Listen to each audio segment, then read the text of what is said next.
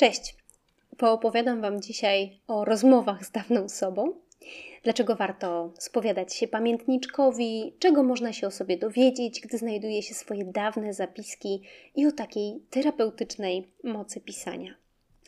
Ku mojemu wielkiemu zaskoczeniu Ostatnio mam trochę więcej weny do opowiadania niż do pisania i zaskakuje mnie to tyle, bo zdecydowanie pióro czy klawiatura to jest mój oręż, a do gadania i jeszcze gorzej do słuchania swojego nagranego głosu miałam bardzo sceptyczny stosunek.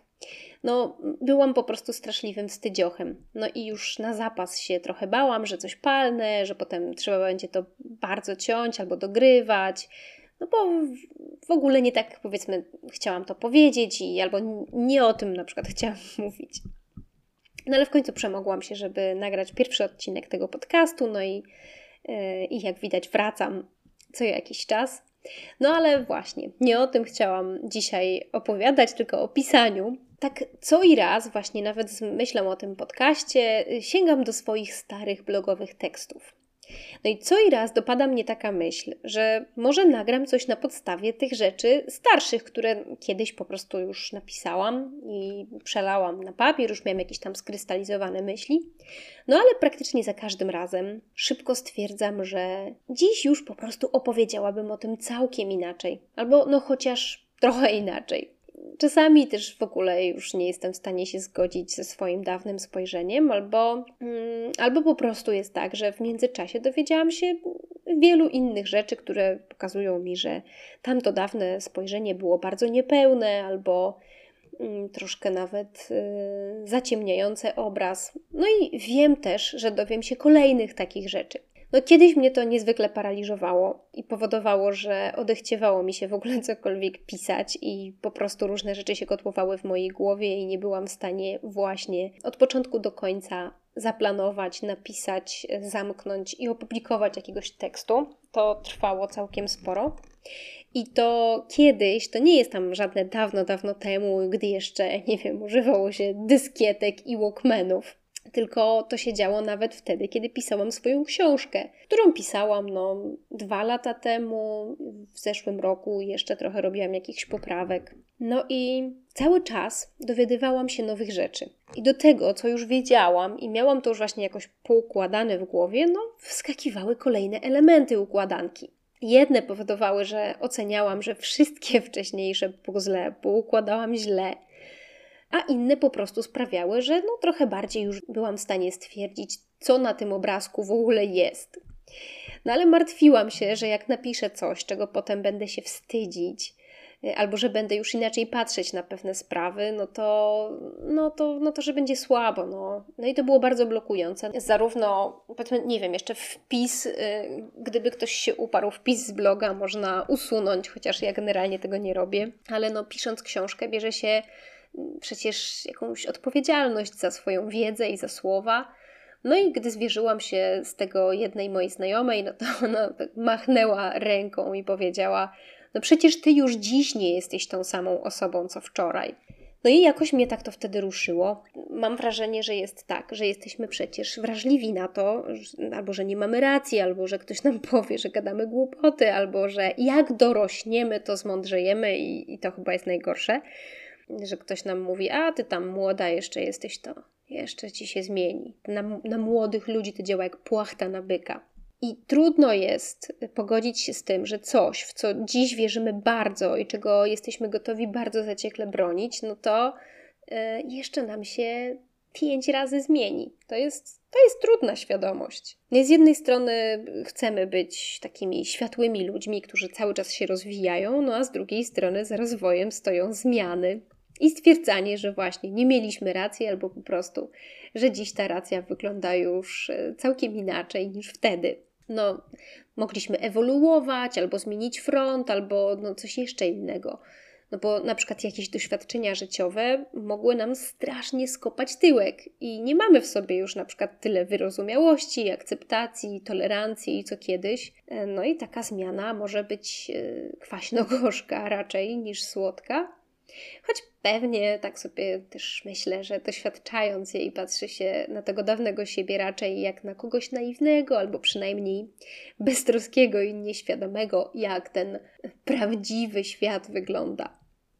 No w każdym razie, czytając te swoje dawne teksty, no, widzę, jak wiele rzeczy się we mnie zmieniło. I w szczególności, jak czytam takie teksty sprzed pięciu, sześciu lat, albo dawniej, bo czasami też to są jakieś relacje z biegów albo rajdów przygodowych.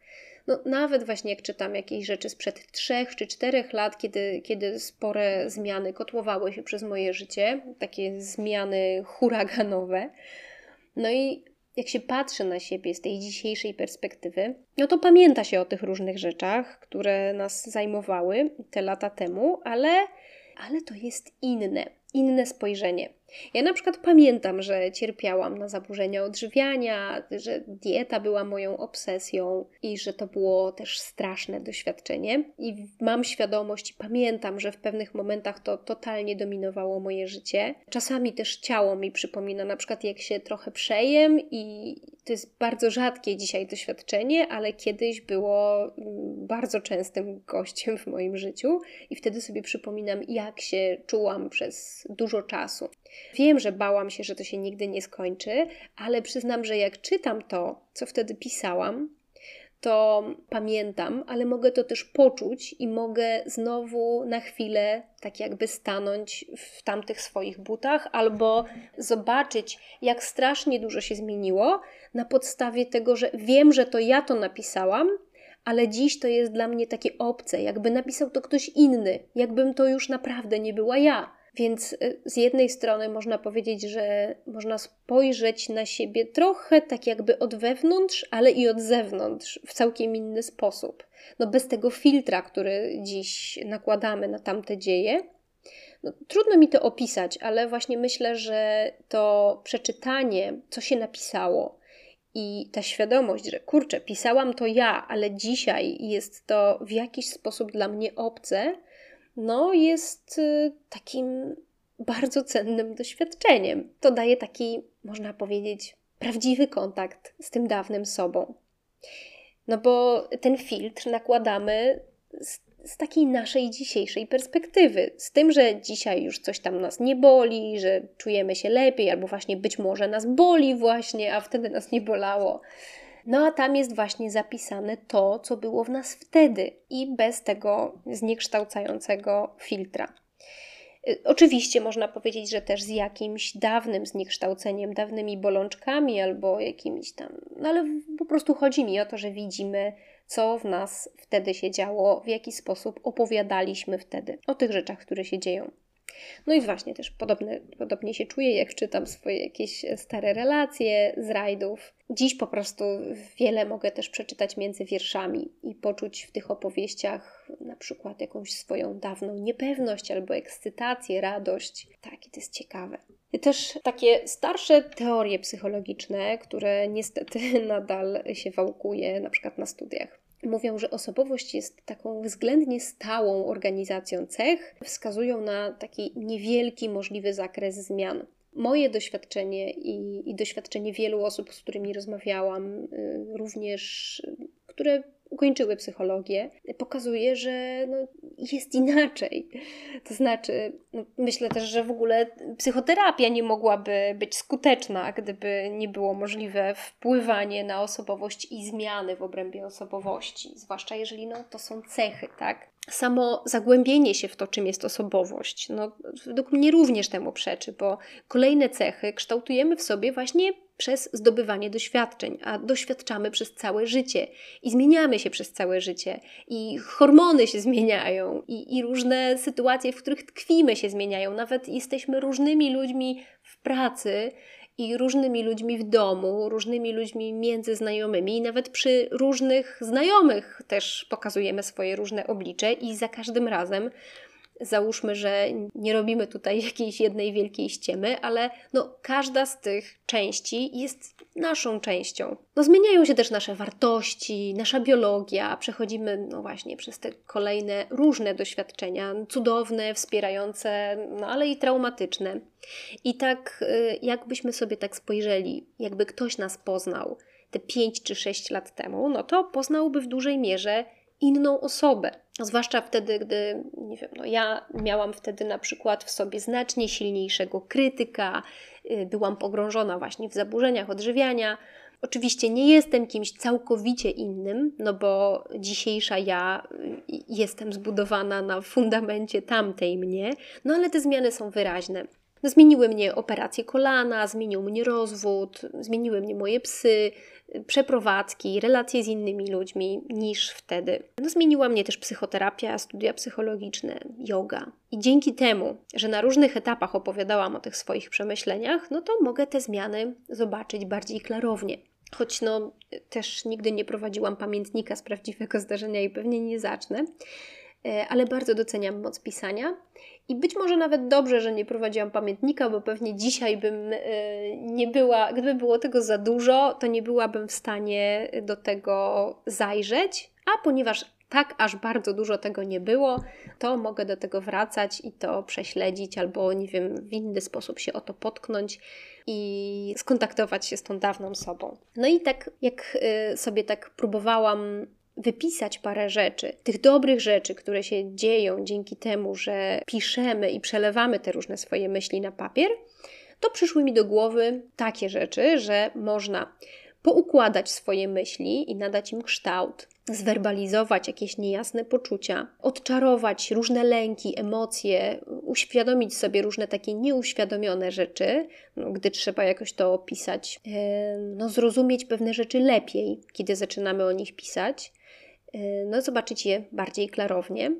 No, możemy sobie coś podsumować, wesprzeć się w podjęciu decyzji, uporządkować te rzeczy, które się w nas kotłują i nadać im jakąś strukturę, być może też wtedy zobaczyć jakąś hierarchię, zobaczyć, bo to, można powiedzieć, że to jest też taka rozmowa z sobą samym, więc podczas tej rozmowy możemy dojść do różnych refleksji na przykład.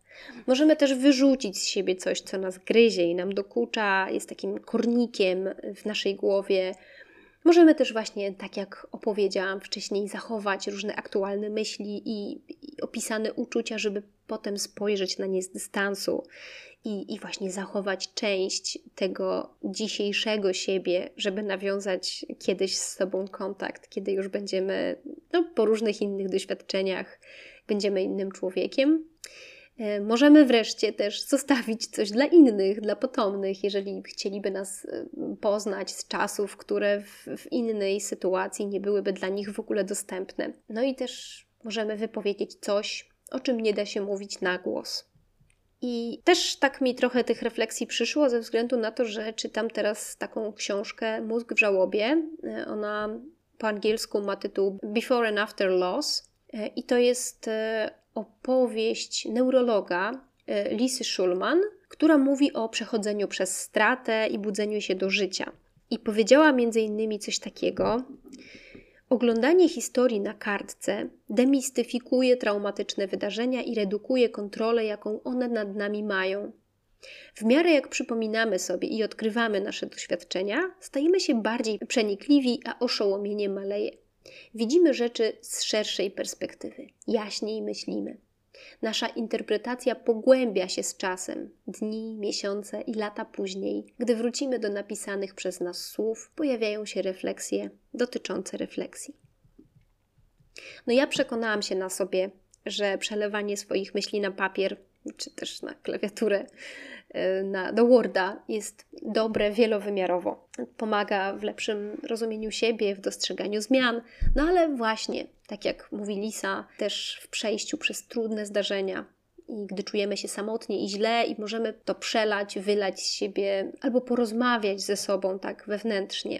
Możemy też zachować takie chwile, które były cudne, jak truskawki ze śmietanką, żeby nie zatarły się w pamięci i po prostu nie straciły smaku. To wszystko na dziś. To, to trochę takich refleksji, które, którymi chciałam się z Wami podzielić a propos pisania i tego właśnie wracania do różnych starych swoich zapisków. Opowiadałam dziś o mocy pisania, o tym, czego można doświadczyć, gdy czyta się swoje dawne historie, dawne zapiski, e, o tym, jak się zmieniamy, o utrzymywaniu w ten sposób kontaktu z tym dawnym samym sobą, no i o terapeutycznej wartości pisania Bardzo Was też do tego zachęcam, żebyście sobie takie różne rzeczy zapisywali, jeżeli jeszcze tego nie robicie. Pamiętajcie, że nie trzeba przeginać z ilością, zwłaszcza jeżeli się chce potem do tego kiedyś wrócić, to tak jak ze zdjęciami, że jak tych zdjęć jest za dużo, to potem leżą na dysku i już tam nikt do tego nie zagląda. Zapraszam Was również na mój blog mojekoniki.pl i namiar na książkę, którą dzisiaj cytowałam, zostawię Wam w opisie do odcinka. Dzięki i do usłyszenia.